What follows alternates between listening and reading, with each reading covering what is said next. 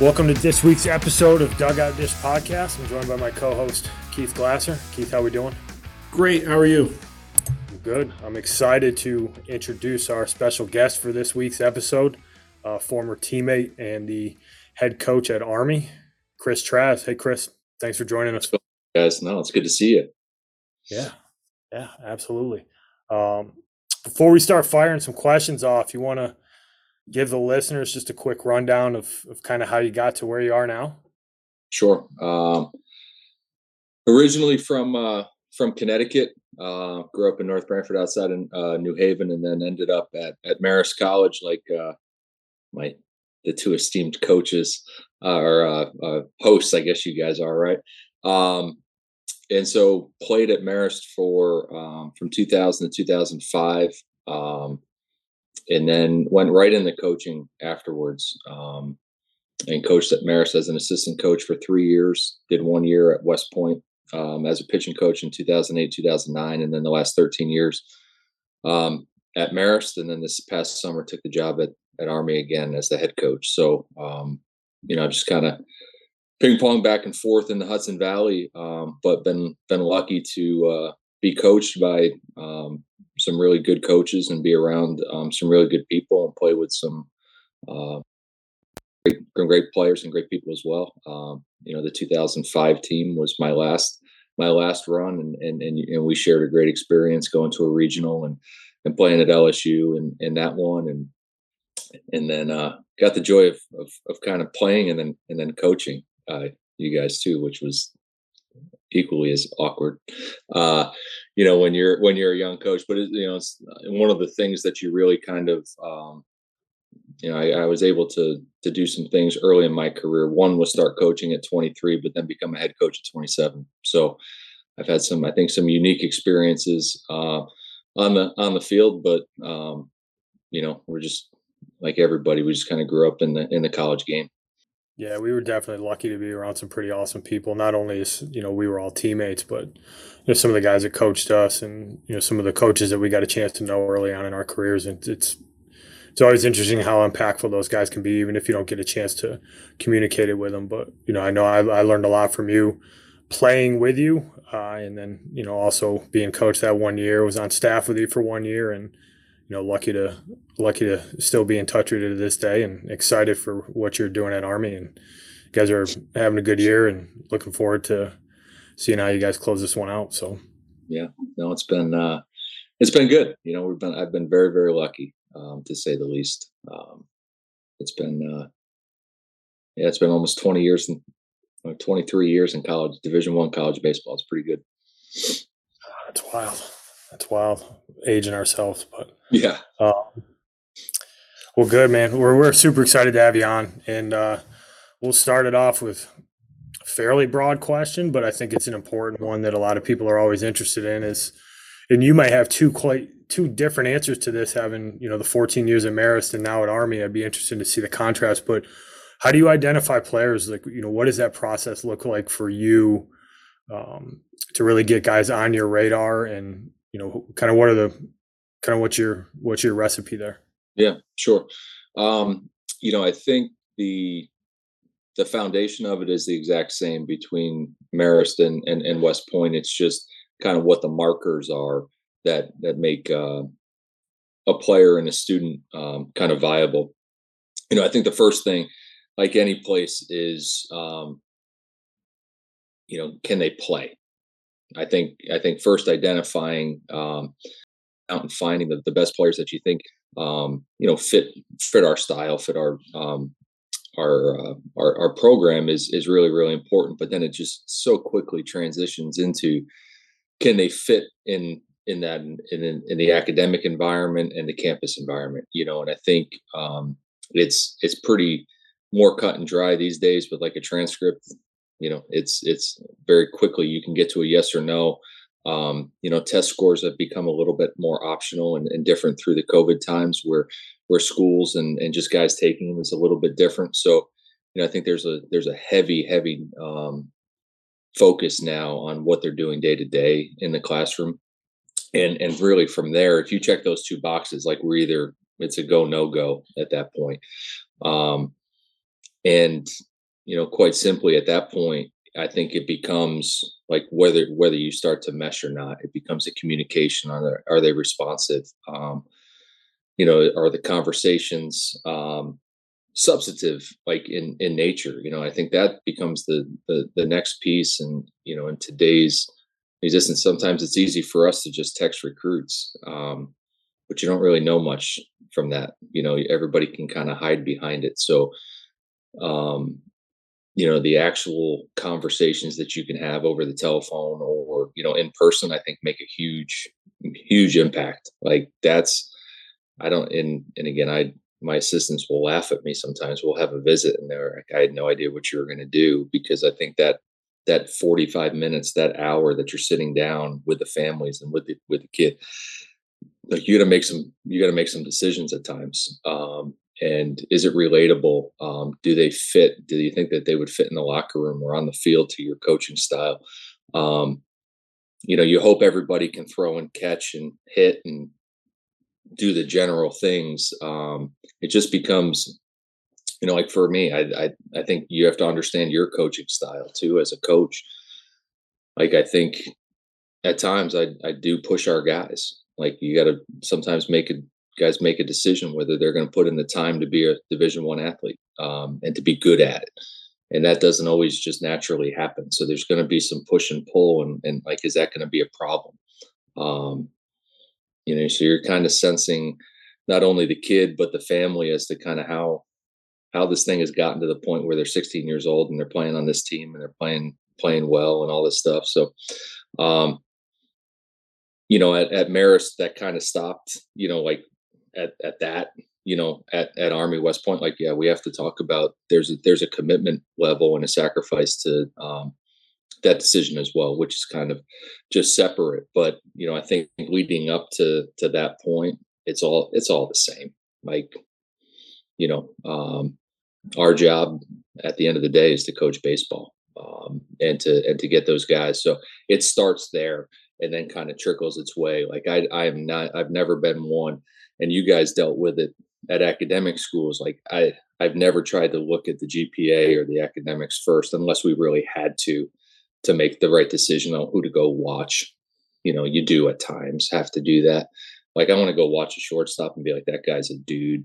And then like are his grades good and then you either get disappointed or excited um, as opposed to just try, striking somebody off the list because you know i just rather watch good baseball um, even if i'm wasting some you know make a mistake here or there um, i think it's worth it no, it's it's really insightful um, it's interesting how it's really not that much different until you get to the the service commitment. Um, and I think that that's uh, a question that no, I always had. Talked about it with you a little bit. And people ask all the time, like, how do you do it? And then so this is like the way that they at West Point they talk about it is, you know, can you uh, can you play? You know, or and then like, uh, can you help us win? Was that that's like you know the first thing.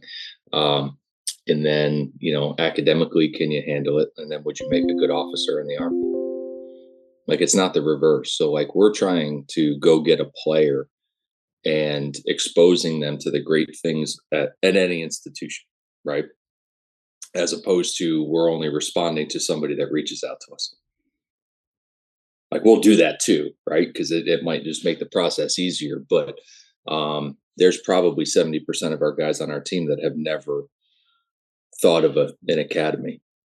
Never even in their wildest dreams had a connection to it or even thought about it.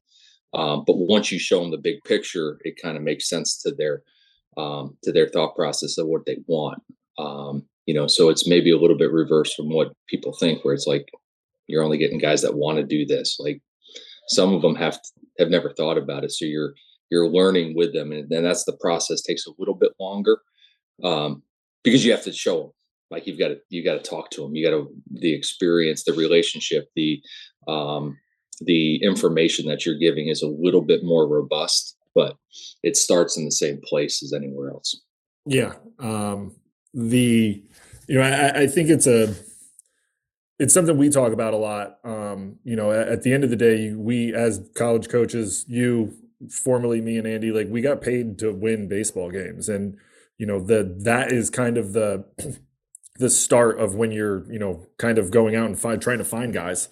You know, can they help me win? You know, so it's I it's interesting, obviously, for to to hear that it's um, you know, the reverse of what I, I, you know, and we played Army how many times in our career? Um, you know, I kind of always thought it was, you know, everybody there had that kind of higher calling and wanted to do that, you know, wanted to go into the Army or the, or the service and then just kind of ended up at a West Point or a Navy or an Air Force. And, um, you know, that's interesting that it's, it's a little bit different. Um, learn something new even at 37 years old. Um, you know, but to, to, to expand a little bit, um, you know, uh, along the same lines, like how do you guys go about building a roster um, once you kind of get through the identification process of like, okay, these are the guys that we're super interested in. How do they fit into how would they fit into your program, and how do you guys kind of, you know, decipher and then plug and play guys from there? Yeah, you know, I think the one thing for us that again is it changes the dynamic is that there's um, like everybody's the school's paid for at West Point. So you're not dealing with partial scholarships. You're not dealing like we're technically non-scholarship, but every kid is like they're not paying anything to go to school. So I think that's a, like obviously an advantage for us because you're not splitting hairs at a time. You know, like when you talk about a non-scholarship kid and they become a full pay kid, like what does that athlete look like? What does that pitcher or player look like to what is a 50% or to a 75 percenter? Like we don't have to really look at it that way.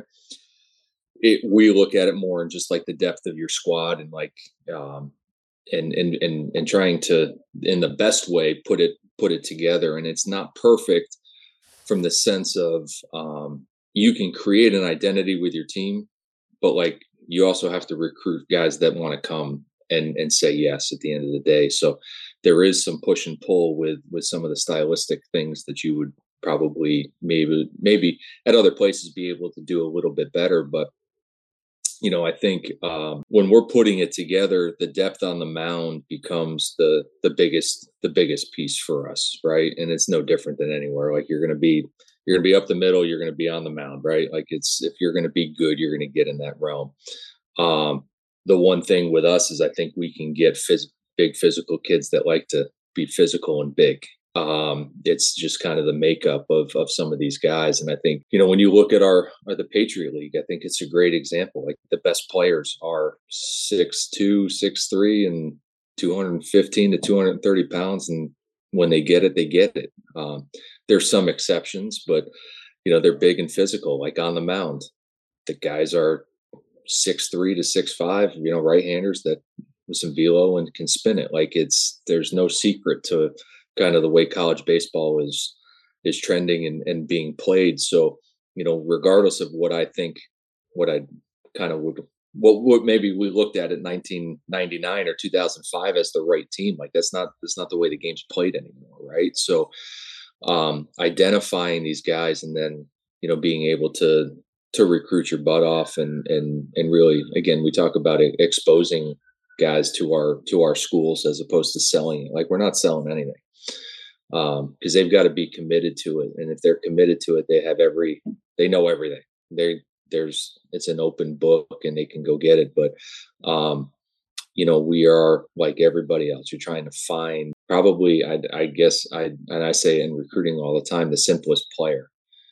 Like that's the guy that just like shows up and does his stuff and works really really right. hard. It's really simple to coach that guy and they usually become good at that point. Um, you know the lucky thing that we have here a little bit is uh you know and i don't i'll use just the like there's not a lot of bs right? Like it's right. not a place that puts up with any anything. So you know you're it's it's a different clientele right? Like at Marist you're talking about a school that's sixty-five to seventy thousand dollars and you're not fully funded like you have to find ways to to get a 35 man roster of people that can you make it financially affordable and make it the right academic and and and fit for for people and and do that for four years you know and i think that was a struggle that we had a lot is sometimes it's the right fit for a year but it's not sustainable for that family for four right? And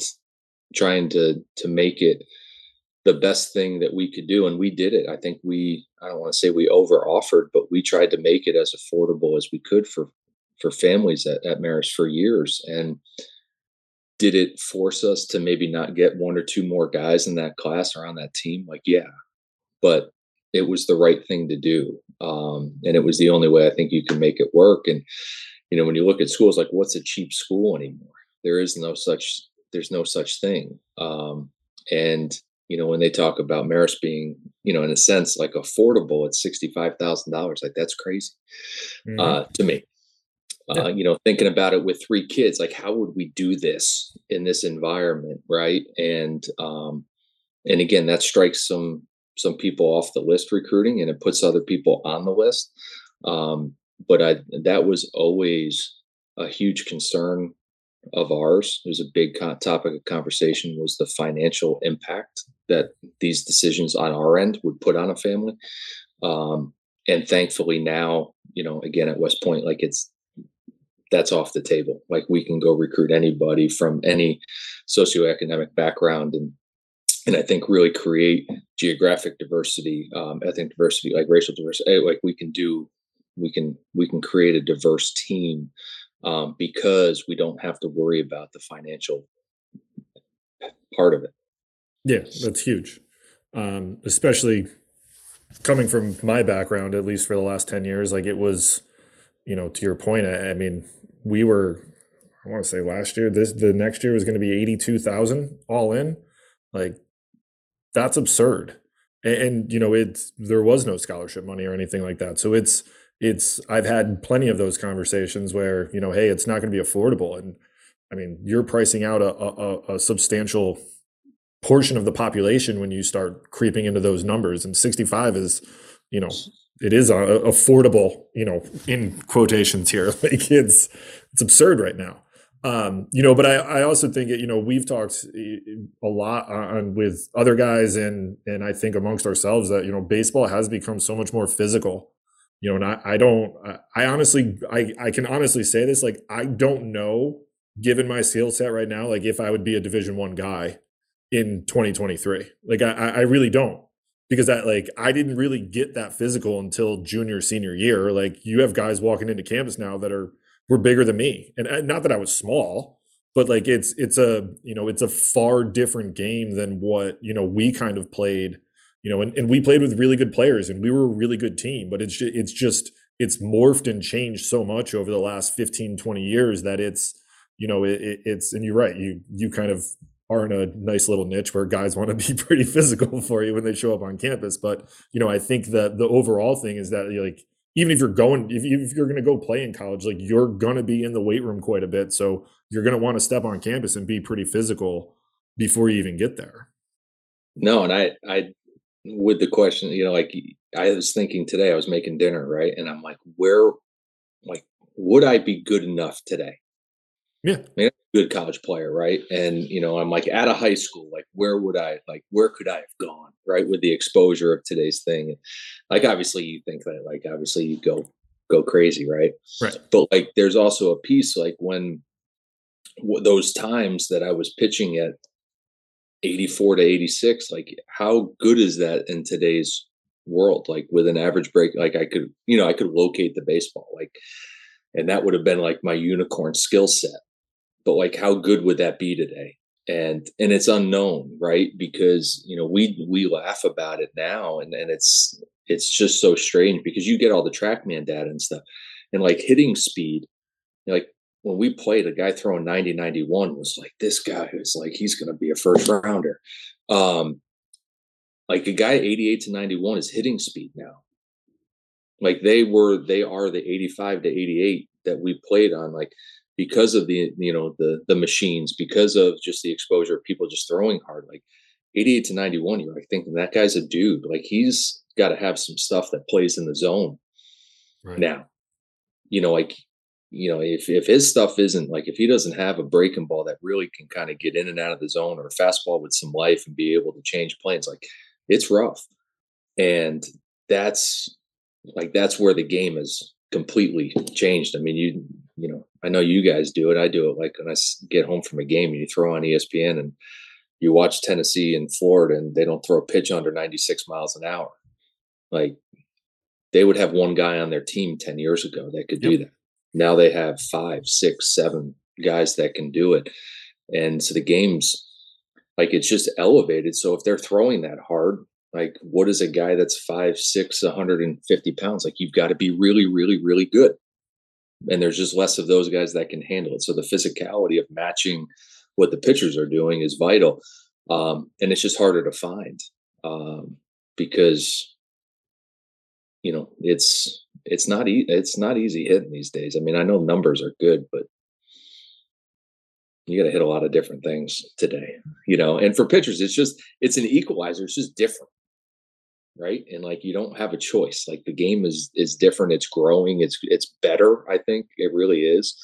Um, when you get into like the the the higher levels of it, of you know, you if you watch the Division Three World Series, like you're going to see dudes, you're going to see really good baseball. Like you know, I think like Southern New Hampshire's got a twenty something game winning streak. Like go watch them play. Like they win some probably some low major conferences in Division One. Like mm-hmm. this, you're going to see it. And again, this is another year. You know, Indiana State. You know, like schools that people don't regularly follow you know, Wofford again is, you know, he's just crushing it. Like these these teams are going to be in regionals and like they got chances to win it now. Like not just win a game, but win regional. So it's it's changed. And when you watch those guys, they run really fast, they're strong, and they're really athletic. You know, like the recipe really doesn't change, you know, from from anybody. Yeah, the, the parodies, the parodies wild. And I mean, I won't, you know, talk kind of too much. These guys hit it pretty well, but like it's such a better game. Like kids are bigger, they're faster, they're stronger, they're training better, um, and it's it's impressive to watch. And it have it's it's lifted the level of play at all levels. But yeah, to your point, like you look in the top twenty five now, and you know I got you know we we talk to people who don't even know who Campbell is, and they're I think they're number nine right now. It's like you know, there's four or five of those teams in the top 25, and you got a bunch of them in that top 40 range. Like, there's some the parody's wild, and I, I think it speaks to kind of the expanded recruiting. Uh, I think fewer kids are going unnoticed, but I think that college coaches and the technology that they have, I think kids are getting developed, um, and I think that that's a an important piece of it too. Is these kids are getting to campus, and these coaches are getting the most out of these kids, and you're seeing those kids make that jump. And um, yeah, it's a different you know, you, you talk about the machines. I can't remember one time ever using a pitching machine at Marist for anything. And now they got these, yeah. Well, we had the we had the uh, the racquetball court for for batting practice in the winter, but uh, you know, these kids that can train velocity and 90 just doesn't get it done anymore, and it's crazy. But it's it's it, like in a can really fun right? to watch. But that's like 90s, like great. Yeah, you know, it's different. Yeah. Um, and I think uh, you know, on top of it, I think the other piece is is it's more competitive than it's ever been. Now you can talk about the transfer portal as a bad thing. Like all it's done is create more competition, one way or another. Like you either opt out of competition or you're opting into another competitive world. So a kid leaving a mid major going to a high major, like he's creating, he's going into the most competitive environment he's ever been in, and is making a decision to do that. So most likely he's in right? Like he's willing to work. Now the other side is like high major kickback or different things or division two to division one like you're creating a more competitive environment. So if you have competitive people it should raise the level of play. And again it's gonna it's gonna weed out some people but those those guys just usually sat on a roster. Now they're getting phased out. You know like with any roster of 35 you're gonna have seven guys that don't play that probably have some academic issues, maybe some behavioral stuff. They're immature. They're just not ready yet. And the like now they just get they're they're not really long term solutions. Um, and the and the the what are coaches doing? They're trying to bring in seven guys that have value, right, and create a purpose and those things. So, like in in a sense, if you if you if you put it into a vacuum, it should raise the level of play if you've got the right guys. And I think that's why some of those mid majors that are really like cracking the, the top part, like they've created through recruiting four year guys, high school guys, and transfers, have created a much higher level of uh, competition in their programs, and you've seen the results. Yeah, I think the the transfer portal thing is, you know, we've talked about it, and it's. I don't think it's the worst thing in the world. I, I, agree with you. I think the fact that you can create a little bit more competition and and become more competitive is is really is ideally what you're trying to do. Like you're trying to put out the best team that you can possibly put out there to win. You know, I, and you know, my the the lone cynic in me was, and I've said this, you know, a, a couple times that the like I would be hesitant, and if I was still coaching at RPI, to send some of my like good business majors into a summer ball competitive league because it's you know i just told you know we just talked about like it's $82000 like you could literally go anywhere in this country and study business. And if you like if you want to level up that's great. But like now i'm also kind of stuck without a really good arm at our level that i have to you know i can't necessarily just pick from the transfer portal in that regard. But i you know it's it would be the one thing that like might worry me but you know, if, that's the lone worry that I have, I, I, think if you do a good enough job on the front end, like you're more than likely going to have those kids for for four years if you're at a, a high end academic school like that. But yeah, I, no, I, yeah, I think the only other part of it that becomes problematic in a sense is it's changed the the relationship dynamic completely. And again, not for everybody, but like you're building a, a, a team for a year Right. And, you know, I think you can invest, you, you know, some, sometimes you're investing two, three years in recruiting a kid. And then after a year, they're like, yeah, it was fun. Thanks. You know, where I, I don't know, like we talk about at Marist, again, this was a unique time, but, you know, I played for three head coaches in five years. And after the, I don't know if we lost anybody when the coaches left like we all just were like this is where we're supposed to be. Like whoever's going to come coaches coaches us. We're going to be good anyway. Like you felt like it was you were a part of something kind of really cool. Um and that's not necessarily easy to do anymore. And some programs can't right? But the majority it's less less that you know? And i think that's why i feel lucky to be where i'm at because there is a uh, there's just a big commitment part to it, right? A commitment to the team. It's it's like when you talk about a brotherhood, uh, like this is as good as it gets. Um, and again, like you still have to um, you still have to create the right environment and the right culture and the right program. But like that's that's the biggest piece, you know. Like again, like unfortunately, you would not want to send your guy to summer ball, but what's the right thing for that kid to do is to go play summer ball. Correct. Right. Like selfishly, like you have to you you fight these internal demons because what will happen is somebody just walks up to them in the bullpen and says, Hey, what do you think? Like we can make it 40 grand. Yeah. You know, and you have that conversation with you know their folks and you can't blame them. And you know, what do we do? So yeah, it's not perfect by any stretch, but you know, I think guys freely getting out of bad situations or situations they're not made for, like yeah, there's nothing wrong with that. I mean, if they got one foot in your program and one foot out of your program, like, are you going to be real? Are they going to be really good? No, and you're not. That that's where you know you're spending so much time together that you're going to be able to relative to decipher very quickly. Like, all right, yes. this isn't this isn't going to last for a very long time. So let's just move on. Right. Yeah, it's tough to hear people get all upset about the kids and you know that they're in the transfer portal and you know to your point chris these kids got different reasons for where they want to be. Sometimes it's money sometimes it's hey i'm too far I, went too far from home.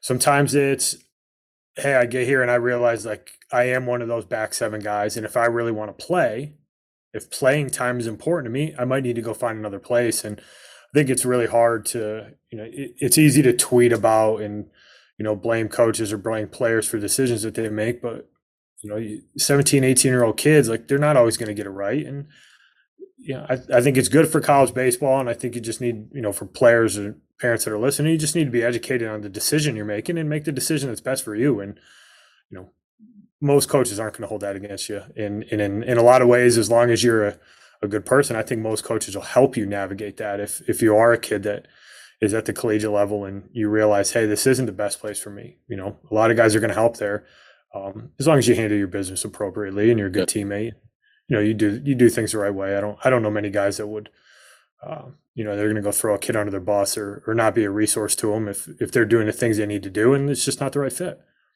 No, I mean I like, you know, and I know that it was like in basketball they always talk about it. And Jay Bilas would, you know, he talks about the players and the coaches. Like I, like I left Marist for a situation that I thought was better for me and my family like the hypocritical piece would be like to be like this transfer portal is terrible. Like I was I left R- I left RPI for a better position for our family. Like I, am like, the same way. No, but you have to, you know, and and like we don't nobody wants to talk about it that way, but like I didn't I mean I I love those kids at, at Marist. I love the time I had. I mean, it's again 22 out of the last 23 years has been my life. You know, like, but there was a situation and and and, and I think for me an optimal time in in in my life and career and in our family's lives to do it. And you know we had to do it. And that's not to say like every kid should transfer but like I also going back to 2002 when coach chef left like you know and then coach Tyrell left and then you know like it, I went through all these different things and I thought about leaving.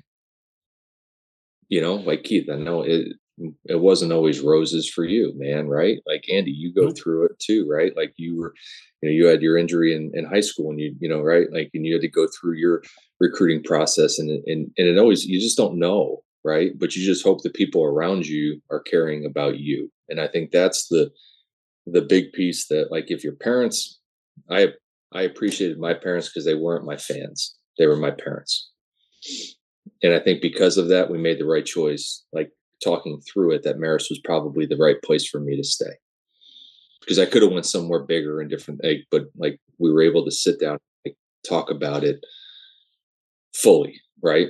Um, you know, and I think that's that's a piece when you can get caught up in different things, like that's that's probably where it goes astray. But you know, and again, not speaking for you guys, but like I mean, I would say 90% of kids question the place that they're at at some point.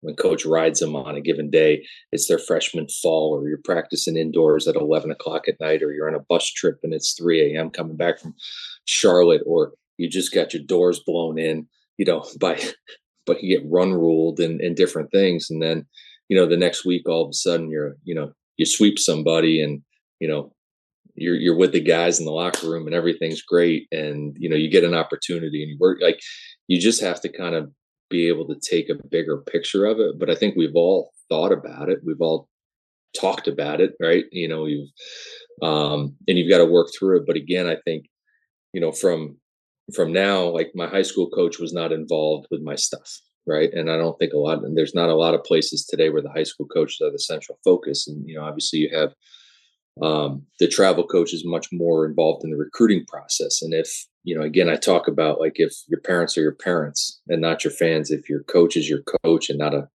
you know a fan or or or kind of it's about the program then you can really get to the root of the right choices. Um, but that takes time and a lot of trust um, and patience at times. Yeah I, I think it you're dead on. And i think the other is the having the as much information in front of you, uh, you know, with some of those decisions too. You know, I, you're right. I, it wasn't all road. I had a really tough freshman year. Um, and, you know, I had parents much like yours that, you know, they were my parents first. And it was like, this is the best place for you. Like, I know it's a little tough right now, but, you know, life isn't just easy and you're just not going to walk in there and be amazing at everything that you do. Um, excuse me, you know, and then, I was, you know, I was fortunate to play for you and play for Heels, and you know, I, am still close with Heels and you. Um, you know, when I was able to actually learn a, a, lot more about myself and and what it actually you know takes to be successful at the college level you know and, and it's a lot more i think than than you even realize going into it um you know and it takes a certain level of maturity at, some point too. Like I, I wasn't mature enough as a freshman to kind of understand what what it took to be really good. I just kind of thought like wow i was good in high school i'm gonna be good here. And that's not like that's that's the worst possible kind of mindset to have. Um, you know, that takes a lot of sacrifice and it takes a lot of hard work and, you know, it takes a lot of trust in your coaches and the people around you to, to that they're putting you in the right spot to be successful. Um, you know, I think the, the, the big thing too, and, you know, I, th- I still think it's a thing nowadays is that the ability to self-assess, you know, I, I think, you know, you, you could be doing a lot of really good things in practice, but you also have to be able to look in the mirror and be like, Hey, I like, I get opportunities in games and I go over four with three punches. Like, you know, you keep doing that, your pro your your opportunities are going to be a little bit more limited. You get in there and you put some good at bats together, like you're, you know, things can start to turn. But I, I think, you know, as I got older and I, I was surrounded by people that I truly and honestly do believe wanted me to be successful, like, and you have hard conversations. Um, you know, it, it you can it, it starts to kind of open your eyes to to what it actually takes to be good at that level, and you know, uh, but on the same hand, like I never thought, I never legitimately thought of leaving. Like I, I, to your point, like I felt, I always felt that there was something, you know, awesome about that place, and I was at the right place for me. I just I struggled because I you know I was a little homesick and you know I wasn't playing and you know so it, it was there's a lot of things that went into that but you know I, I, was fortunate enough to be surrounded by people who did care um, you know and I was able to have those conversations with my parents and my coaches and you and you know some of the older guys you know so it wasn't you know, it helped me out as I went. But it, you know, to your point, it's it, it it takes a lot, and there's a lot that goes into the game. And I think sometimes as coaches we forget that um, going through that process. But it, it, it is very true. You know, you can you can be empathetic. You know, and I think that's one of the biggest things as coaches that you're still dealing with 18 and 19 year olds like they're still kids they're still gonna you know you still have to have those conversations with them we think we're young now years ago. So yeah.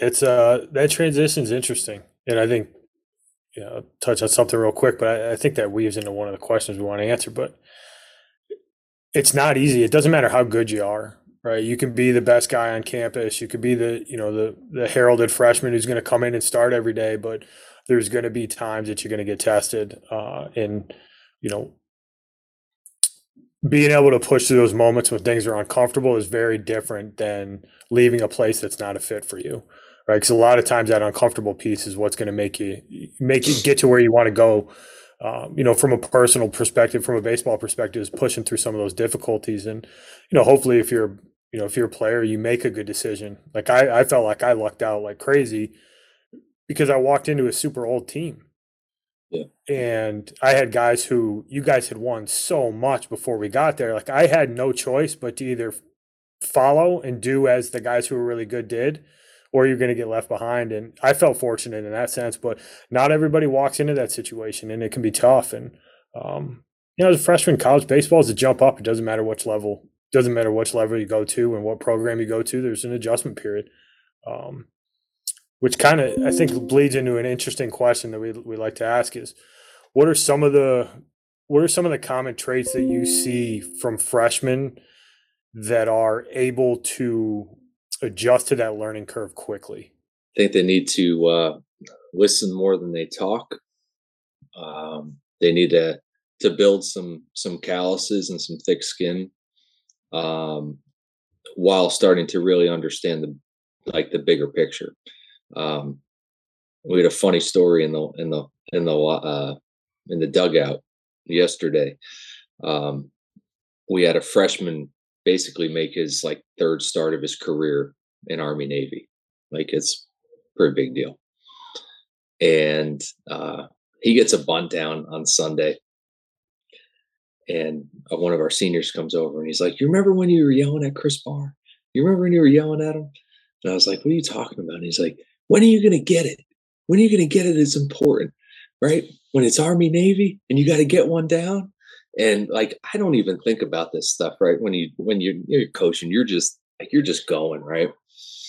And my point was, is like, you may not think it's important today, but it will be at some point, right? And you're not going to want to let down the seniors in this in the biggest moment, right? Where you get an opportunity. And I think that's one of the things for freshmen is like, you know, you walk in and one hardest parts to do is like they all we talk about self-assessment, like they create a starting lineup on day one. Whether you say it or not, they're like, he's the starting shortstop, he's the catcher, he's the center fielder, he's whatever. Now, there's a few freshmen that'll be like, I'm better than that dude, and I'll show him. And then there's 80% of them that just say, oh, I'll just be the, the second or third guy. And their work level, their intensity, their intent are like, ugh. You know, and you're like, man, like this is going to be a long road with this kid. Like his energy level, his like, there's just so far to go. Where if they just realize, like, if I just try and be like the best player, and fake it for a little while and be mm-hmm. humbled that like you're not the best player anymore. It's probably not even close. But you will be if you just like put your head down and wear it when it's your time to wear it and like fail when it's your time to fail, but then show up the next day with with energy and, and enthusiasm to get to get better. Right. Like those guys, they're hard to find, but most freshmen can't play right away because the way that the schedules are set up, unless you're at the, the highest level, is you're not supposed to win ever. Right? Like they pay us money to go play because they're supposed to beat our tails in. Right. So putting a freshman into a situation where they're facing a Friday night guy that's 93 to 96 with a hammer when he faced 82 miles an hour in said state like it's you're set up to fail so like it's it's the long game because like right now we're in you're in the end of april and may is when all the good stuff happens right? Like you have to get better. And there are so many times you're like you don't realize how close you are to playing. And you're not ready because you're taking weeks and months off being the third string guy in your head when you're not. You know like we would do it in recruiting a lot is be like you are like we are bringing you in to to compete for a job and then there'd be some guys who'd be like hey like i think it's to take time. But like i believe if you work your, butt off like maybe sometime in your sophomore year or your junior year like you're to be you're to be good enough to play. Like and we would kind of tell them like you're a developmental player and like you're like let's go guy. You know just to give them and and for us too it's like we need to be patient at times. And picking our spots to be patient and when not to be patient is a hard thing as well but like i just there's not many freshmen that are really good and i think it's because they make the decision that it's not their time and guys that make a decision like i'm going to go in and do this like i don't know like i and i think about it i would i mean i like at Marist, catchers were always my thing, right? There's only one catcher. There's four of you guys, but one of you's like the starter. And you're like, well, stop acting like the fourth. Like if you're the fourth, if you're gonna be the fourth string catcher, like just then just don't even stretch. Just go in the bullpen. Like we don't even need to talk.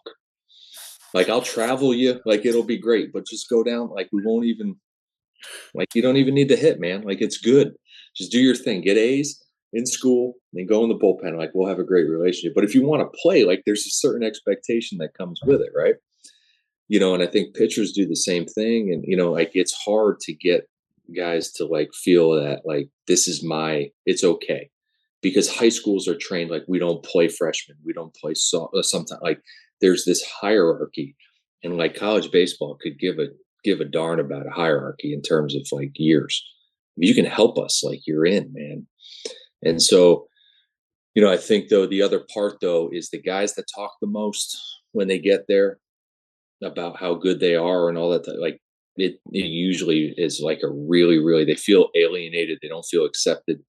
Um, they feel like separate from the group. The guys that just kind of like mesh and just like I'll just be like a, a fly on the wall and do what the good guys do, or do more than the good guys do it usually ends up okay. And you know, I was weird. I, I like I was I was a different player. Like I think in my head, like I just I just thought different. You know, and maybe still do at some point, but like I would wake up Saturday mornings and run at 9 a.m. because I just assumed everybody else went out that night. Like as a freshman and sophomore, every day, every Saturday, I'd get up and, and run. Now, running doesn't make you a better pitcher, but it was just a psychological thing for me that like I had a chance. Like if I could just do a little bit that somebody else wasn't doing, then maybe. Right. And again, like running poles has been dispelled as like the worst thing ever for pitchers. So obviously it would make didn't make me better. But what I think it started to do was to train your mind that like if you're getting if I'm doing this stuff, right? And then I'm doing the stuff in practice and I'm doing it really well. Like I may get a shot. And if I get a shot, that's all I need. Um, and I think that's a hard concept for a lot of young guys to to feel. They want it. They. They say they want it, but doing it is a totally different, totally different thing. And like committing to it. Right? We talk about intent a lot. Like, are you intentional about doing it, or are you just? Did we practice today? Practice is. I think that's a huge transition for kids. How to practice at the collegiate level and that's like step number one is learning how to assimilate into it and understand how a practice works understand the effort that needs to be put forth because high school practices i mean let's be honest most high school programs, they're just rolling some balls out they're going to take some bp on the field but learning how to practice and understanding that those moments as a player are oftentimes what open the door for you to get an opportunity in a game. And if you've prepared because you're doing the right things on the practice field every day, you give yourself a chance to be successful and you don't have those those struggle moments and you get another opportunity because you put together a good at bat or you got a chance to to throw in a blowout game but you went in you pounded the strike zone you showed some composure well you're going to go to that guy again and like that's how stuff opens up and i think that if you're a freshman and you can check that box, and then you get to the point that you're talking about, Chris, is like, well, how do I do a little bit more than somebody else? And it may be something to your point that at this point like seems inconsequential, but like you got up out of bed on a Saturday morning, probably nobody else was willing to do it. And it was a mental edge for you. And yeah, I mean for for players listening, just just understanding that how you go about your business is way more important than the business that you talk. And I think that that goes a really long way. Well, and, and again, I, you know, and every program is different, but like what we ask our freshmen to do in our in our environment right now is like the stuff that nobody really wants to do. All right, can you run the bases? Can you catch the baseball? Can you get a bunt down? Can you have a good two? Like, you, like it's all the foundation pieces, right? So it's the non-fun stuff and they look at the four hitter who's blasting balls over the wall and they're like, I want to do that. And they're not physically capable of doing it. They're not mentally capable of putting an approach together to do it. So, like, how are they going to be successful? It's like all the little stuff. You know, Zach Shank was a great example at Marist. He came in as a freshman. He hit in the nine hole. I think he's hit like 25 sacrifice bunts and he hit like 260. So at the end of the year, he came in and I was like, "Hey, you're, you're going to move up the lineup." But I just want you to understand one thing: because you were so good at sack bunts, and like we did it a lot, which was like an absurd number. But this was like right when they killed the bats and the balls at the same time. So like there was like four home runs hit a year, not four thousand. Um, if he had hit in those at bats, he probably would have hit like 180. But he hit 260 because we protected him he he provided a service of value. He did everything that we asked him to do, and he was really really good it. And then he ends his career as our three hitter, getting like the 3-0 green light. But he earned everything across the way. He was a captain. He was our best, like he was the best player. He ends up getting drafted and going play. Like, but as a freshman, he wasn't ready for that. But he was able to accept the role that we needed him to to be in. I think we were clear in what we wanted from him. He did it. And then we're like, okay, now you're ready for the next step. You're ready for the next step. you know, and from year one to year three and four, he becomes a complete role player to one of the best players in our conference. He had a nice little pro career too. Um, yeah, yeah uh, that's uh, yeah, that's an interesting. That's uh, there's a ton to unpack in that story, but your point of the progression and a kid taking on the responsibility to fill the role that's needed to get filled and understanding that if you check those boxes as you go, a lot of times you end up figuring out how good you can be and trusting trusting your coach, having to be about the teams and the wins. Uh, you can really put yourself in a place to be successful. And I, I didn't know that about Zach. I knew he was a fantastic player. Uh, and I, I had a chance to see him play a couple times and when he was older and man was he fun to watch. But i, I didn't know that that was his trajectory and I, I, think that that makes it even cooler for him to get to where he got. No and he and and, and another sidebar to, so he he's a great he's a funny one. Him and john schwind who again another another guy that played in pro ball and and things they had uh bp pants because they see they they they had a game John was at third and, and Zach was at short. Who could make more diving plays than BP? And we couldn't keep their pants clean. So we gave them BP pants and then they would go change into their game pants. Like, I don't know. Like, go watch BP today. Go to any game, see how many guys are, how many guys dive in practice. We God, all want them such a good game. story right? Like, I mean, ah, it's amazing. it's it's just, but you, but this is where, like, I haven't coached many John Schwinds and Zach Shanks. Like finding these guys is the that's the hard part. Like, and not it wasn't just effort; it was real. Like it was it was convicted, like every day, um, and that's why they were really really good. And we had other guys that dove that were just bad players in the end, right? Like like e- effort isn't everything, right? Like, I mean, Keith, if we're going to talk, like you wanted to get a hit every time, right? Yeah, I'm with you. so I'm with you. but you know, like you get those guys, and it was just like it was an organic thing that they challenged themselves with, and and without absolutely awesome results. Um, but it didn't work for everybody. But those two guys, like that was the coolest thing. Like we have I've never had it since, right? Like we've had really, really good players, but like nothing like those two. Like their motors and their mental stuff was just it was different. And that's why they they ended up progressing the way that they did. There's no doubt. I think that's the fun part You too. saw like Coach you, Schwind the other day, didn't you? I did. I saw him on Saturday. I went to the uh, Brockport Cortland game. Talked to him for a little bit.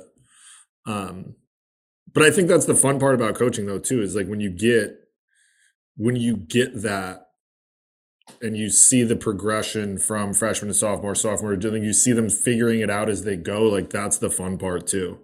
Like you, you are you know, I, I, you you like to think that you have an impact on everybody, and and you do to some, you know, uh, to to varying degrees for everyone. But when you start seeing dudes like that being able to figure it out as they go, like it's it's it makes your job super rewarding um, and, and you feel as though like you're you're you're getting through to people, you know, and then the the wins consequently start falling when stuff like that happens. So all of a sudden, you know, you're you're winning a bunch of baseball games, and it's no secret, you know, in your mind as to why. Right, like it, it's. I mean, I coached at Siena when those two were on the left side. Like it was hard to get a ball through the left side when those two were playing in the infield. Like it, it's. I mean, I didn't know they did that in BP, but like that's it's no it's no secret as to why. Like you know there's there's constant intent and effort behind what they're doing. So it, it's going to eventually eventually it's going to bleed over into the game eh, where where it needs to show up anyways. What you, when you go you know it's probably a little bit different. I, I maybe I, am not even going to say it's different. I don't know if it is or not. Um, when you guys are recruiting like what what character traits do you guys value when you're going through this process it's a loaded question now. You know, I, I think some of it is unknown, right? Like you never sure. really know a person, right? Until you get you get to be with them every day, right? Um, right. I think I think watching them play makes makes a huge difference. You can tell. I think I think their motor, like they all, like we talk about, we talk about effort, attitude, and toughness. Like those three things you know, are, are kind of our lead things, and then effort, adjustability, and, and togetherness as a team, right? So, do you fit any of those six things?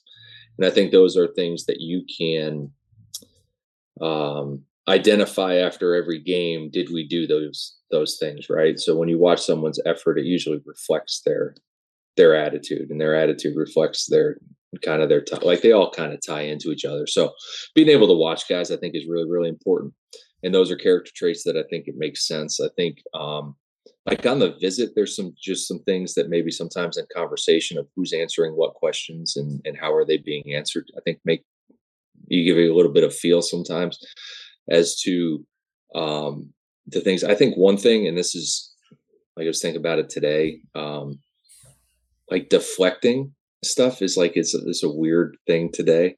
Um, it's common. So when it doesn't happen, it's it's unique. But like, oh yeah, like when you came and watched my high school team, like yeah, we're not very good, but you know, but there's you know, and then you know, I was only pitching two innings today because you know, and it didn't matter that my team made four errors, and you know, and you're like, well, like what are we, like what were we doing while we were playing? Right. You know, so like you know, or, or like you know what we have we haven't played well, or we're trying to figure it out you know, but like our guys practice hard and we try hard. Or like, yeah, there's this, you know, I'm on a team of eight guys are bad and I'm really good. Like, here I go. That's okay. You know, like you just you just try and read into some stuff and and and unfortunately all we do, and I, you know, you you know, like you're just constantly evaluating humans. Like this job is it's brutal.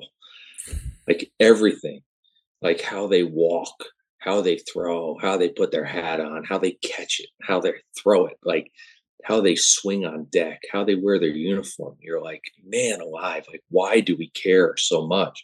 But you're trying to figure out the little thing that like gives you a, more information than anyone else will see, right?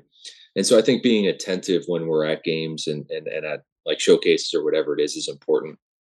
Um, you know, but at the end of the day, and and I, you know, again, I talk about like Army now as being what I believe to be one of the most competitive environments in the world. Um, and if we're going to be good at sports um, anywhere, you want to create the most competitive environment that you can.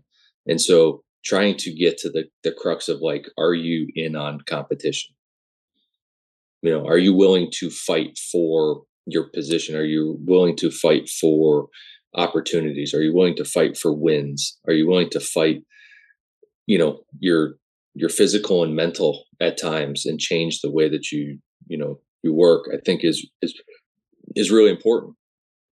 And I don't really know if anybody, I mean, has the the true answer to each guy, but I think that's super important. Like if you're not competitive, none of it none of it matters. And if you're competitive, you're probably fairly respectful because you can see things and you see when someone else has earned their stuff. Um, and if you're competitive, you're not afraid of hard work. Um, if you're competitive, you're probably pretty good in the classroom as well. If you're competitive, like everything kind of spawns from from that. You know, like there's a lot of um, pretty pretty much every aspect of your life has some competitive edge.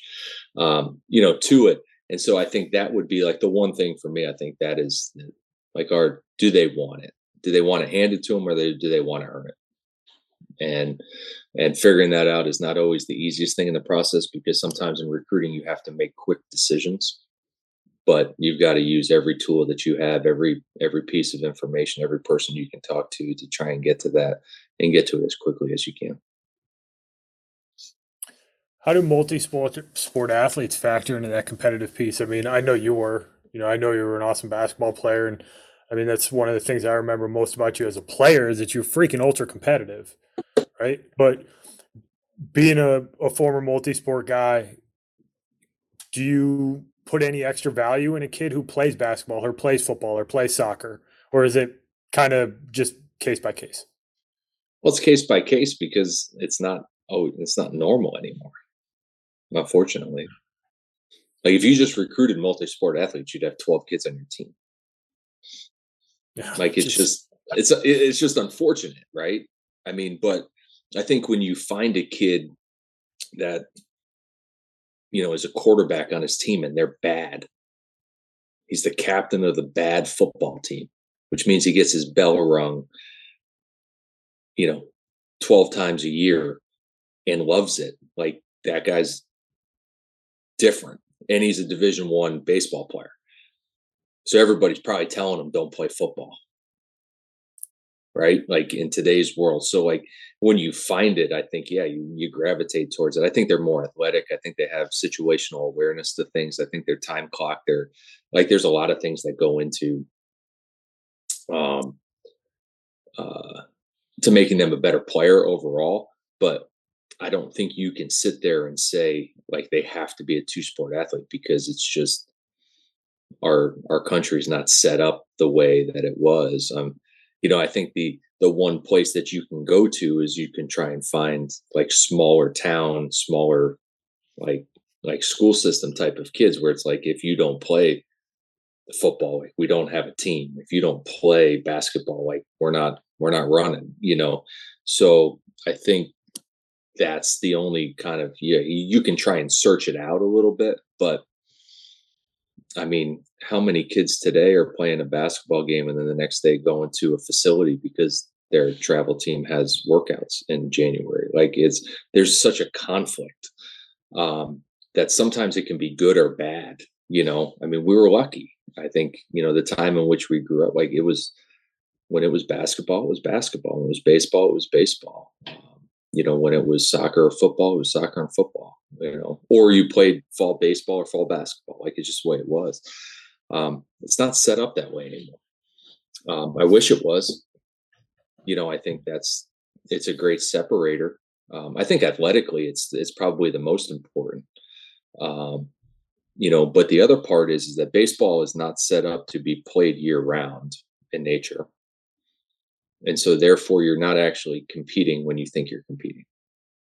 I think like competing against a cage is different than competing in a team environment with a winner and a loser and like a concrete set of rules with like structure and all those things like there's something to going in a cage and, and seeing live pitching and different things like that's great but you don't base run you don't defend you don't steal bases you don't like you're missing 80% of the game or maybe 40% of the game however you look at it it doesn't matter um so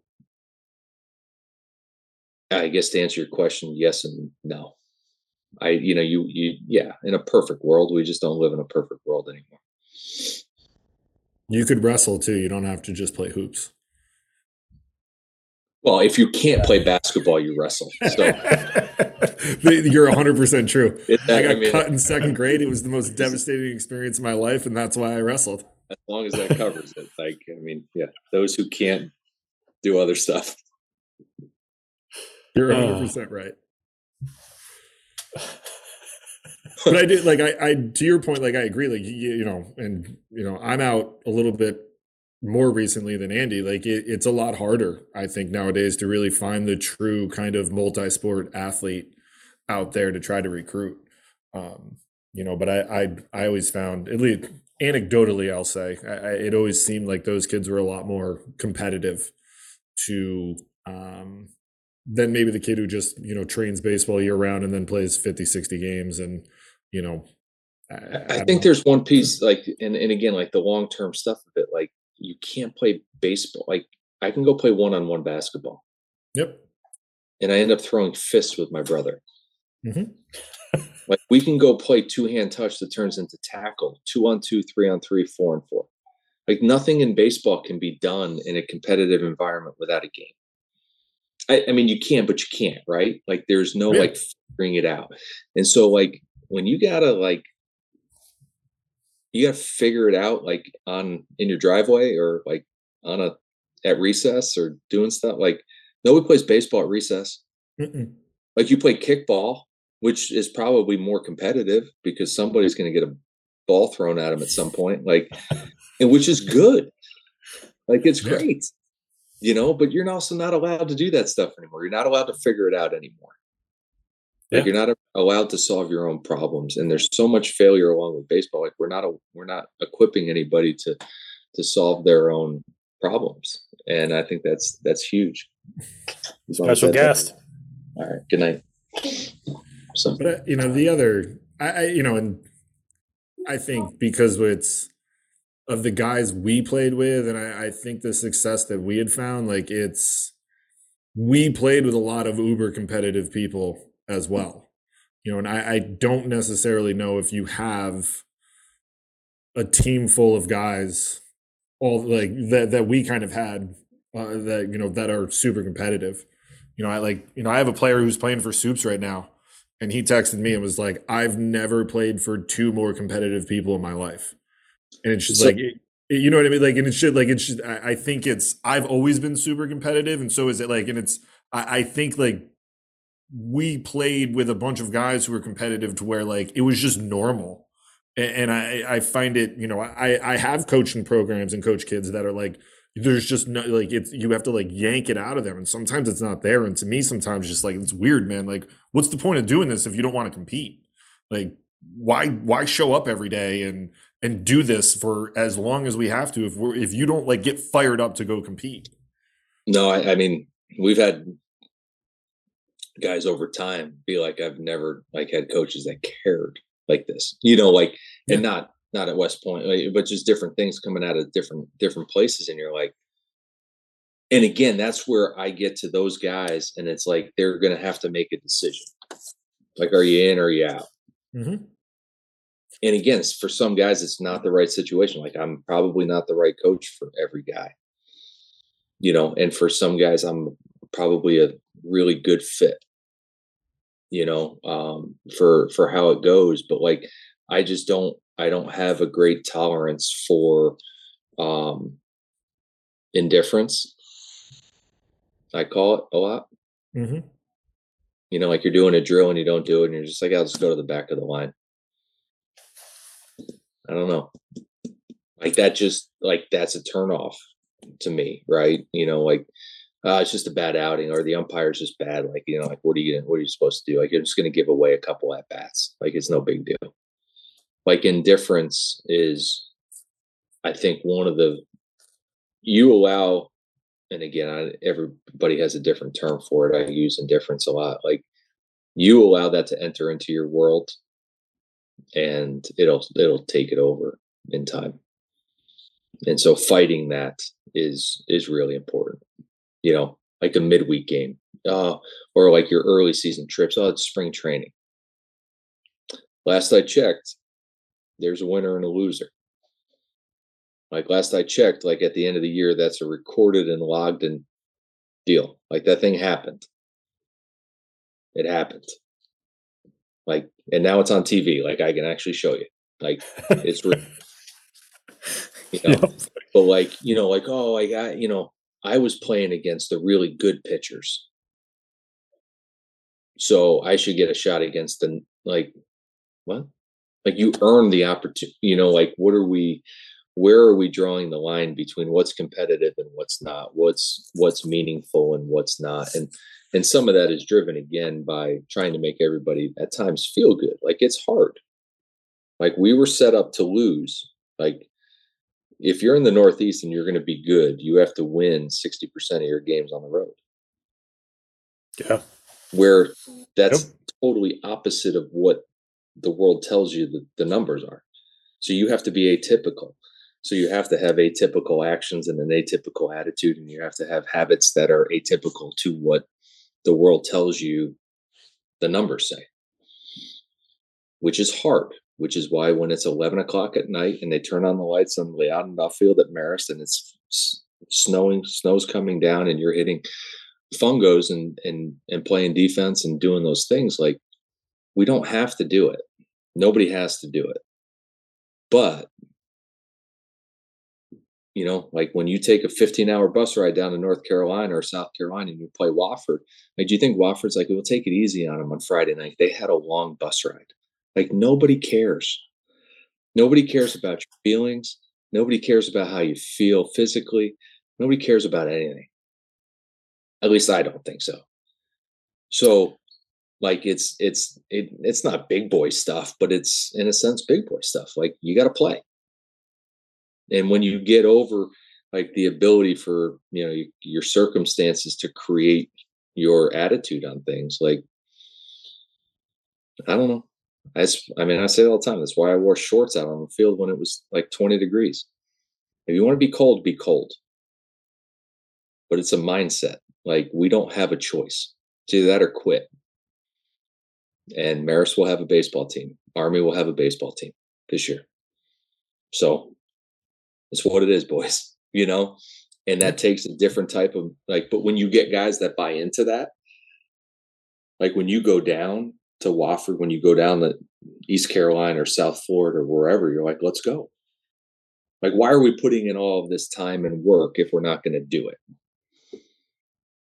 And so, whether you're traveling with your travel team or you're playing basketball and playing AAU or hockey or soccer or whatever, like, I don't care. But like, I bet you, I this is my world. Like if my parents drove me somewhere, that was they had other things to do. I have four brothers and sisters. I'm from a family of five. Like my parents took me somewhere. Four of them were like, "Where are my parents? Why are they spending time on that guy?"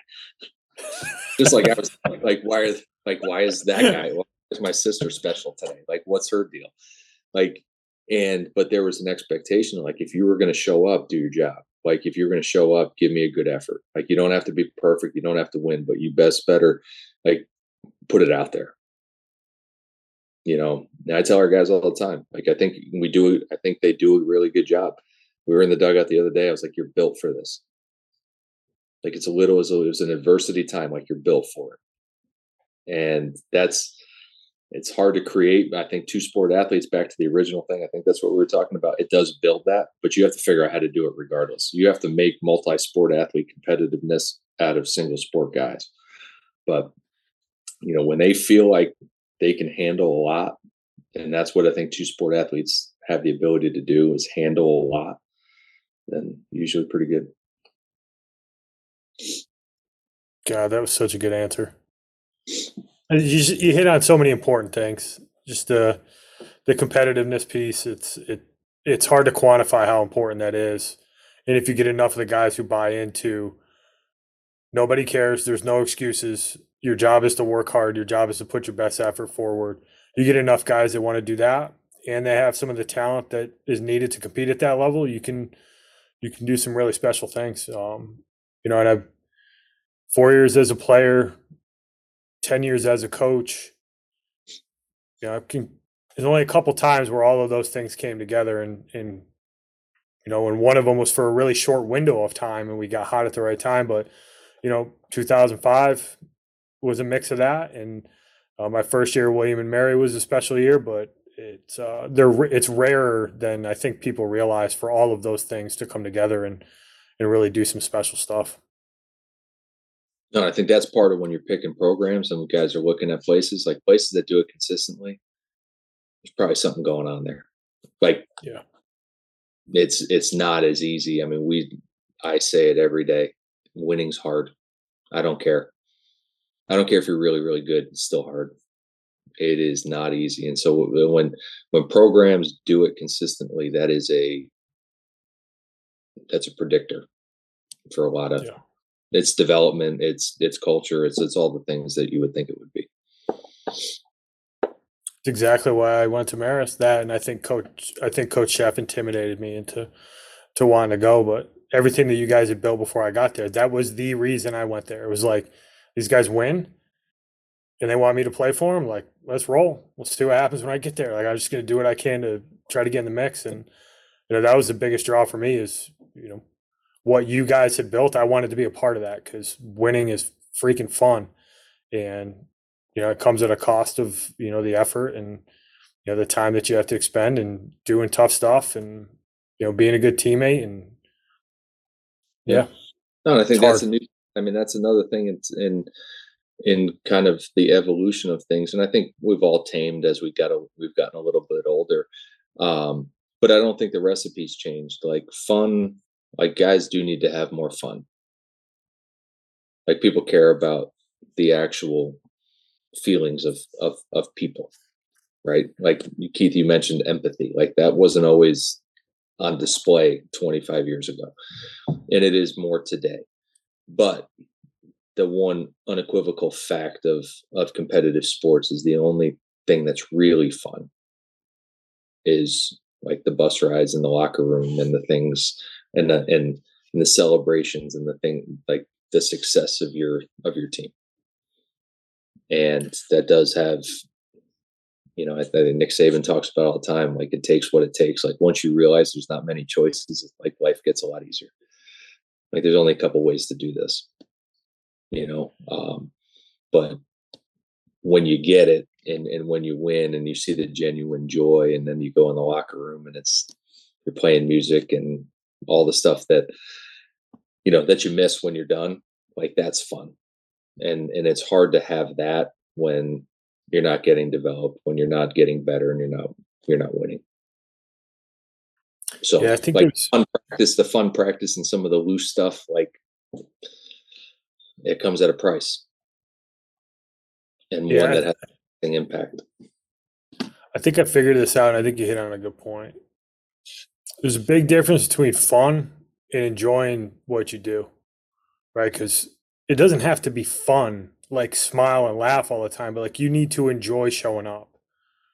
And if you enjoy doing the hard stuff, if you like if you get if you get some satisfaction out of doing something that's difficult, it'll always be fun. But fun and, and hard can go together. Like fun and difficult can go together because it's amazing how much fun it is on the other side of difficult if you're willing to push yourself and maybe bring a teammate along with you. And uh, I think that that's something that can get lost in the shuffle. Is like, yeah, you want to have fun, but it's not really about having fun. It's about making sure that the the kids are showing up in an environment where they actually enjoy being there. Right. And I think there's a difference between between the two. I, I think about lifting a lot. Like you go to a lift and like what made me feel good was the next day that I felt a little sore. like to do a 20 minute workout and not feel it god it feels like a waste of time like you go in there and you and, and you put a little weight on and you do a little work and you wake up the next day and you're like, like I got a little bit bigger today. Like I I can feel it, right? You're like, and you feel good about like a little bit of pain. Mm-hmm. Like it's we're set up to, I think, to develop that way. Like it has to like when you go for a run and you did i mean you ran whatever 9000 miles that day you know like there was joy in that pain right? And you know like there's just there's something to when you're in that when you're in that space of like self development and and different things the mental and the physical i think connecting on putting yourself in stressful situations and knowing that you're better for it is huge and people just don't always want to get there right? Until they feel like they have to. And sometimes you're pitted in a corner like you either do this or not and then you then come to realization of stuff. But like there's the accomplishment of getting through stuff was always like is always something i i think about. Right? Or just that feeling of like man i don't that was pretty that wasn't easy and we did it right? It's the same thing in school. You know like you get a c on a test but you studied for 15 hours like you still feel like you're like man like i needed every second of that to pass or you just cash it in and get a d and an f you know or you know well i can just i'll just get b's and just roll through and then but i still want to go to brown or princeton not going to happen. Eh, probably not going to happen. Well, you know what? Then I'll go to a, a NESCAC. Well, that, that's not going to happen either. Like, and then you're just sitting there like this whole thing passes you by. You know, and it happens academically. It happens athletically. I mean, there's so many guys that again that played college baseball that like look back and they're like, man, I screwed that up. And it's there's nothing you can do, right? And and like I, I tell our guys, and you guys have probably said the same thing in every environment. Like you can be a regular person the rest of your life. I can stay up as late as I want tonight. I mean, when you have kids, it's a little different, but like I can stay up as late as I want. Like if I wanted to party every night, if I wanted to do that, like I could do it. I could figure out a way to do it. But the one thing I'll never be again is a Division One athlete, ever. Like there's the the finite window, like and it comes and goes like a like a blur, but like you get caught up in all these different different things, right? That are fun. But like you and I, we could get together, we can stay out till three in the morning and have a blast. And that we we might have done it once or twice in, in college, but um, but like you just don't get it. You just don't. We can't go play. Like Andy can't play shortstop. I can't throw to you, Keith. Like it's just never going to happen ever again. Like it just lives in like this little fantasy world that we were we were so freaking good and like we were okay, you know. But that that world of yep. like of, uh, no, but just like you don't see it at the time, you know. And like, how do you get people to understand it? Is is it's so hard, man. It's so hard, you know. And when you're going through the the the depths of despair, right, and failure, like if you just knew like you're gonna be fine, right, eh, or it's gonna like you're gonna have a magical experience of something, right, or a magical person is gonna come into your life, or a friend like the best man at your wedding, like all these things. Like that's like at 18, you don't think about that, you know. But if you could, um, you know, everybody would attack it differently. I think, you know, and that's the hard part. Like in coaching, like you know, you know, we still, I still, you know, you guys probably get it. Like somebody comes to a game and they're like, "Oh man," like, and you're like, "Yeah, it's over." And that's that's the part that keeps you up at night because you can't help that guy anymore. You tried to help him. You tried to do it and you just couldn't figure out the way to get get get in touch with them, right? And and mm-hmm. and connect with them. Um, which makes the guys that you do like awesome. Like you feel like you're like you're 10 feet tall, right? But all the guys that kind of slip through the the cracks, like those are the ones that you wake up at three in the morning and think about. And unfortunately, there's there's too many of them probably for every coach in the country. Yeah, I mean, I think it's as hard as as hard as we try, tried in my sense, but you know, it as hard as you you continue to do it, like it's you you, never you never necessarily give up, but I, I think that it's hard when you've tried everything and you can't get through for some of those guys. And like it does keep you up at night. And some of like and I'll be honest, like some of the I I had a kid two years two, three years ago. I can't I can't remember at this point, but like his mom thanked me after senior day. And she was like, I have no idea how you got him through here. Like I thought he was going to fail out freshman year. And he graduated with a bachelor's and a ma- and he, he had his MBA at RPI and played four years. Like he probably didn't play nearly as much as he wanted to, but he had a lot of other things going on. Um, you know, but we got him through. And, you know, to have him and someone like that is just as meaningful, I think, sometimes as a coach as as the wins and losses. Like I love winning just as much as the next guy. But sometimes like it's you, you get that moment where it's like it is like a little bit bigger than than you and the game sometimes. Like right, we got that guy through college with two degrees when I'll be honest with you, like I didn't think he had a like I thought he was gone after freshman year. But you can nurse it through and you, you get to have that experience where, you know, by the time he's a, a senior and a fifth year guy, like he's playing a decent amount and having success and and you see it kind of click and it's like I just wish that clicked four years ago, not for 10 games in 2021 but yeah. you know I, I think that that's you know you're right. It, it, does keep you up at night and it's it's it's super rewarding. You wish that you could get those guys to to to understand that it is such a, a short window of time that you're never going to get back. Um you know and, and you can chase it for as long as you want but you're not going to get those four years back. And you know to to to have the fun that you want to have is can be fleeting in, in, a lot of instances and you know the the when the things that you're really going to remember are are like I don't really remember a lot of wins and losses like I remember us winning and and having a good time on the bus rides or in the locker room like I remember those things way more than I remember who we played where we went what we did like I, I just I had to go through the I was going through the website the other day. Like I forgot where we went to half these places. We went some pretty cool places. I like I completely forgot because it's just like you have so much more that you remember, and it, it's way more of the, you know, uh, the how you felt after certain things happened. You know, and I, I think that that's a something that people don't remember um, or don't know, right? Like they they don't know what they don't know. But I, I think moving forward, like it's one thing that you're going to want to think about going into college. Like this is such a finite window of time for me to actually be able to go compete and play. Like, what is it that I want to get out of this, and what do I have to put in to get out of it? Like, yeah. there's there's a lot of there's a lot of things that go into it. Like, I went and worked out this morning. I didn't want to work out, but I felt a lot better after I went and worked out.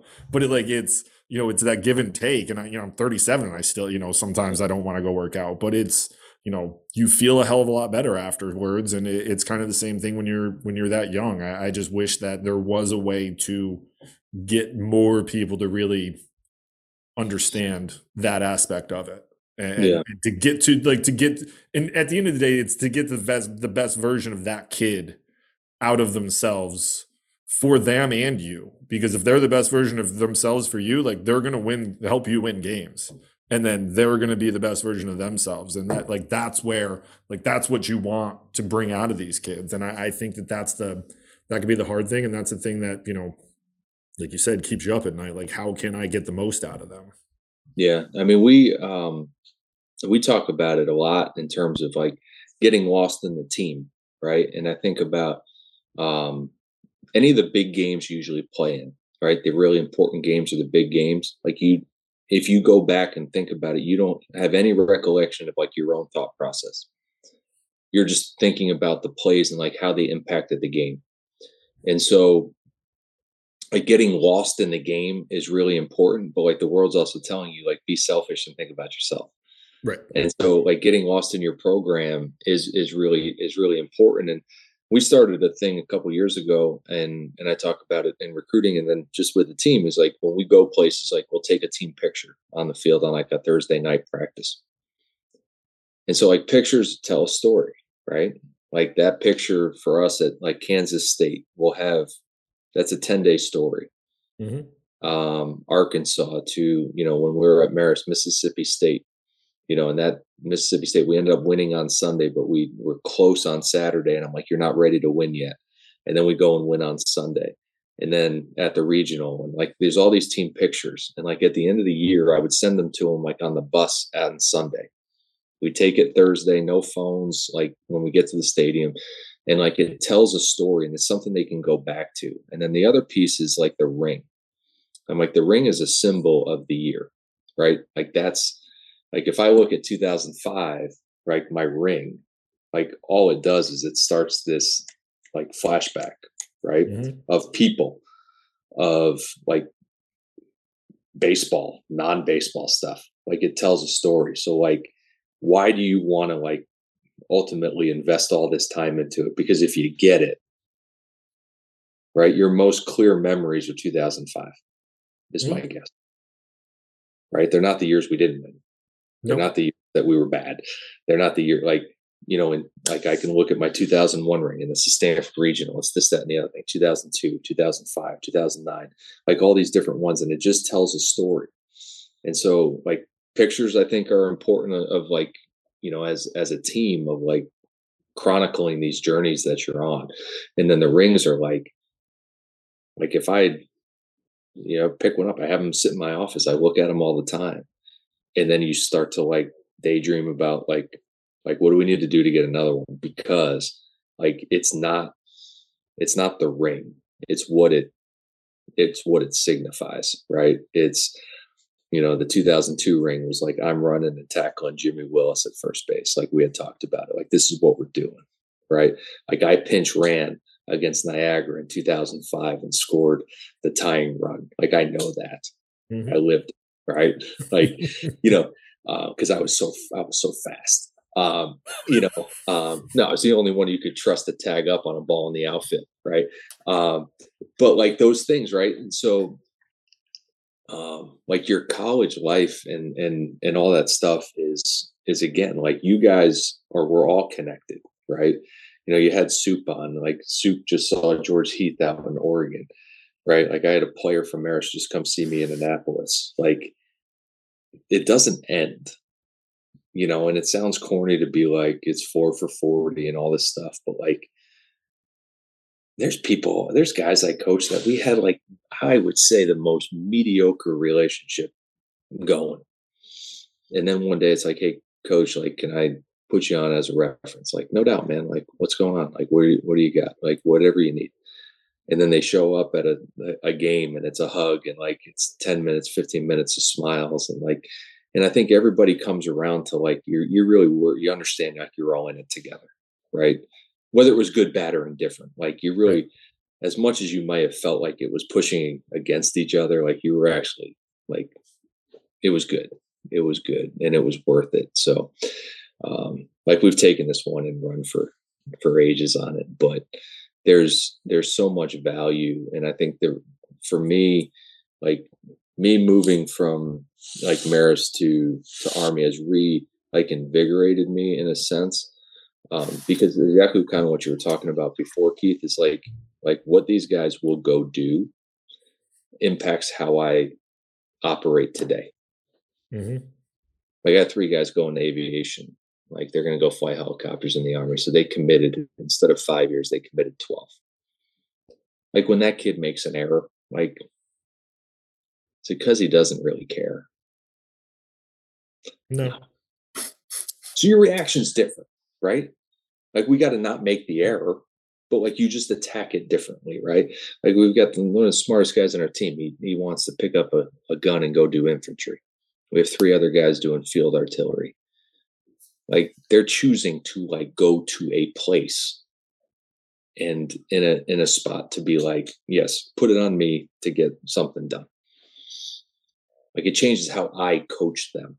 Right and if i was ever to coach different kids like you have to create that same environment at a at a civilian school right and you can do it and we've all done it you know but to do and invest more time into that type of atmosphere because it makes us better coaches and i think it makes our guys better better players but like you're more so much more cognizant i'm way more conscious of like how am i attacking this like when we show up to practice like this kid has 20 practices left. He has three weeks left of his entire career. Like I never really thought about it that way, like at Marist. Like you know when like you know the timeline of like a season ending and different things. Right. Like I look at these guys that we have, and like this guy in four weeks, like he graduates, never play baseball again. Like what's the last month gonna look like? Like it changes the way you prepare. Like you don't just be like, ah, what are we gonna do today, coach? Ah, I don't know. Well, hit some fungos, like throw some BP. Like I have a plan. Because they right, just like they're they're like you're not winging practice in April, late April, May, when sometimes you are because you're so late in the season that it's like like you're right, um, through and you're trying to create the environment that gives them like the respect as a as a player, as a person, and gives them the best chance to prepare to be successful when our next game is. And, you know, unfortunately, I, I can't say that I was 100% that way before, but I'm way more cognizant of it now, and, and it probably will be for forever. No, it's great. I mean, I, I think that that's, you know, I've always been a big believer of um, like if we're going to ask our kids to get better like we need to as coaches too and sometimes it is you know eh, we don't have all the answers and and being able to you know even if it's just that you know and, and you know relatable for me was I, I you know i think i started realizing as i got a little bit older and and and became a head coach like it's a far different experience being a head coach than it is an assistant. Like you have like to attack things. To, when I tell you to tie your shoes. yes, like when, I, when I, my shoes aren't tied and I look ridiculous.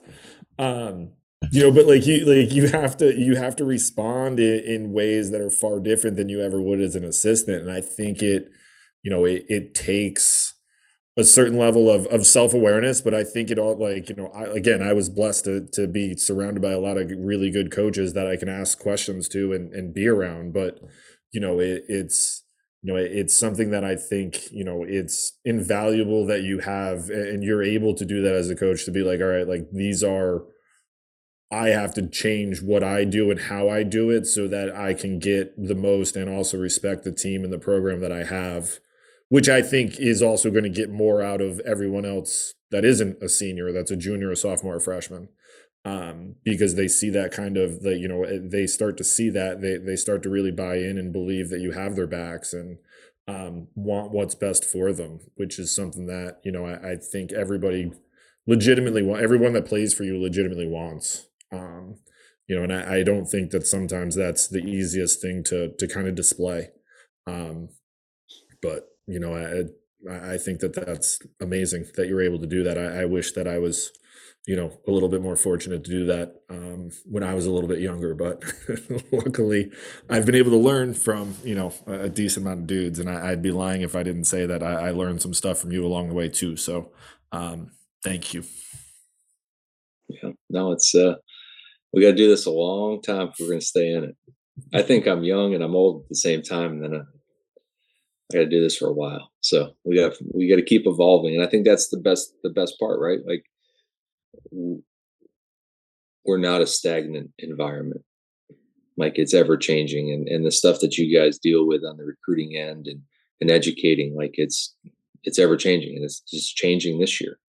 Like the rules are changing, the environments are changing, communication is changing. Um, there's so much about it that is different than it was a year or two years or five years ago. That, um, like, if we're not on top of it, right? If you guys aren't on top of it, like, it it can lead people down a different road. Um, and the value that people put into to us to to coach their kid for for you guys to you know to to mentor and to um, to guide is i mean that's it's real right and and i think that's why doing it with with good people um and and and and people that again are are in tune right to want to be to be better and develop like the better you guys are prepared the better we're prepared the better these kids are going to be to uh to tackle any decision or anything that they have they have to deal with if you got another minute, Chris, I got one last question I'd love to ask you. Yeah. If you were going to pass on just even one piece of advice to a high school kid about when they go through the recruiting process, is, is there anything that kind of some wisdom you would impart? I mean, obviously, you know, you've been doing this as a coach for a long time and, and you went through it as a player. Um, you know, anything in particular you'd pass on to a high school kid to some food for thought? Um, I don't know if this makes me sound corny or old or uh, anywhere in between, but most of the time, I mean, there's no absolutes, right? But like your gut is probably correct. Like we talk about it a lot. Like, hey, like we talked about the type of campus you wanted, talk about the type of program you wanted, the type of academics you wanted, the type of area you wanted, the type of this you wanted. Like if everything checks off and you feel good, like there's no perfect, right? If it's perfect, it's probably wrong. You know, but I think at times we try and overthink it or you know like this is good but maybe there's a little bit better um and i think you can get into some some different things. The timing of recruiting is is very difficult for everyone. Coaches don't want to go so fast. Players don't want to go fast, but sometimes it's just the speed of life at this point. Um, but I believe that when you when you sit in front of somebody, making sure that you sit in front of somebody um, and get a genuine feel for for whether they're they're in it for for you or for them, I think it's not as hard as to figure out as maybe some make it. Um, but like if you're really prepared as to what you think is a great situation for you and you find places that um, that check off those boxes like you've got to you've got to really dial in on them and and do it kind of quickly um, and the weird part is and we kind of alluded to it before like um, you know, and I think you guys have talked about. I think Andy, you've talked about it or something like. But like, you're recruited by like Millersville and I don't know, question mark Division One team. Millersville checks off all the box, but it's not Division One. Like you're an idiot not going there. You're an idiot. Like unfortunately, that's not a good soundbite for you guys to put on uh, on the internet. But like, if it checks like that's going to be a way more impactful experience. It's going to be the right fit. Like it's it's it's the right thing, right? Because of a lot of the things we talked about before, Andy. Like if they're good and they're producing good players and good teams, and you sit in front of Coach C and you're like, he is a genuinely good guy that's going to push me and get the best out of me. Like we would be like, what are we looking for? Right. And there's the same thing that, you know, from a, a mid-major division one, looking for like that next, that little step up, right? Like the difference between the MAC and the A10. Like, dude, at the end of the day, the fit is way like who you play for and the type of place you're at is way more important. Like it's not that big of a jump, right? Like all those type of things. So when you when you sit down and you think, like I ask parents all the time, what environment does your kid really do well in or really struggle in? Now they don't know how I coach, most of them. Like they answer the question for me like for the fit, right? So, like, what question, what one question do you think that you could ask a coach that's going to give you maybe the answer to like, this is my guy or not? And there's no, I don't know what the right question is, but like sometimes you get parents and you're like, that is a great question. Like, I've never been asked that before. And like, that's awesome. And I'm going to answer and you're going to love me or you're going to hate me after it. Totally cool you know but like coaches i believe should have those questions for a kid for for a prospective student athlete and their parents but i think there's there's probably like if you come in with a list of 12 questions like i got like oh coach question number one like i i i don't know if i have that much time to i mean i'll answer them but like come on. Like what's what are the like one or two questions for those parents or the kid? And i think the kid is really important. Like if a kid doesn't answer questions in a recruiting talk like i'm i'm the parent never played for me. I've never played a parent in my life. Never put them in the lineup. I don't answer their emails. Like i don't think they're yeah. I like they don't play right? They're not with us every day. So the kid is so important. And so that's why i think like I don't know. Like I, am not. I don't think I'm very uh, answering your question very well. But like I think when you get a chance to communicate, like communicate the things that are really important. Like, hey, coach. At the end of the day, I love this place, but I don't know if my parents can afford it. Well, have the conversation with your parents, man. Like you got to get me. A, like let's figure it out. Like I want to make this work for you. You need to tell me how to make it work for you. Like let's have the conversation. Right or hey, we're recruiting you early. Like, hey, dude, like you need to get all A's because you you screwed off as a sophomore. Like, here's the mm-hmm. deal: you want to come here, let's do it. Like, it's the first bout of reality and honest talk, right? But like a parent being like, hey, like you know what? I don't know if my kid's right for this place. Okay, I appreciate that. I'm still going to recruit the crap out of him, and he's going to make a decision, right? Or it's like, you know what, coach? It's like it's not for me. Like it just didn't. He didn't like I don't have a, a good vibe for for whatever, right? I mean, I got asked for 15 years, like, am I leaving? Are you going to be here at Marist, right? Like, I mean, like I was 20, uh, 30 years old, right? And I answered it as honestly as I could. And for 13, 12 years, I was, I was 100% truthful. And I was still truthful in the end. But it, I said it would have to take a special place that changed the dynamic of my family. Like, and I believe that happened. But like, I didn't lie to anybody. Right. You know, like, don't lie to me. Don't, you know, like, again, hey, man, at the end of the day, like, you come and visit, we're calling you the next day. What do you think? Hey, coach, you're number five on my list. Great. Like, we're out. Like, we'll see you later. Like, coach, this is where I want to be. Let's figure it out. Like, be honest. Like, be honest. And you'll just stop wasting time. Like we've had it before visits.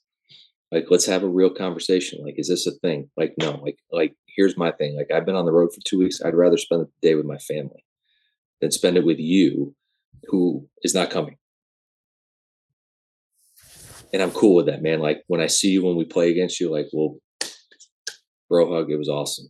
Like, and we'll be happy neither of us spent the day faking a recruiting process. Just be really genuine about it. And if someone's not genuine back, like you know the answer. Your gut will tell you you're right. Like move on. If you don't get responses, it's real. Mm-hmm. If someone's hounding you down, like it's real. If you get an offer, it's real. If let's push off the visit for a month, like it's not real. I mean, I again, I've, I've probably taken hijacked this question, but um, I think we try and it's almost like dating, right? Like you try and sometimes make excuses for people. Wow, well, maybe he didn't respond because he didn't see my email because he's been recruiting. And uh, maybe, or they're not interested, right? Or you get what you feel is like a connection of like, and you're like, man, this is good.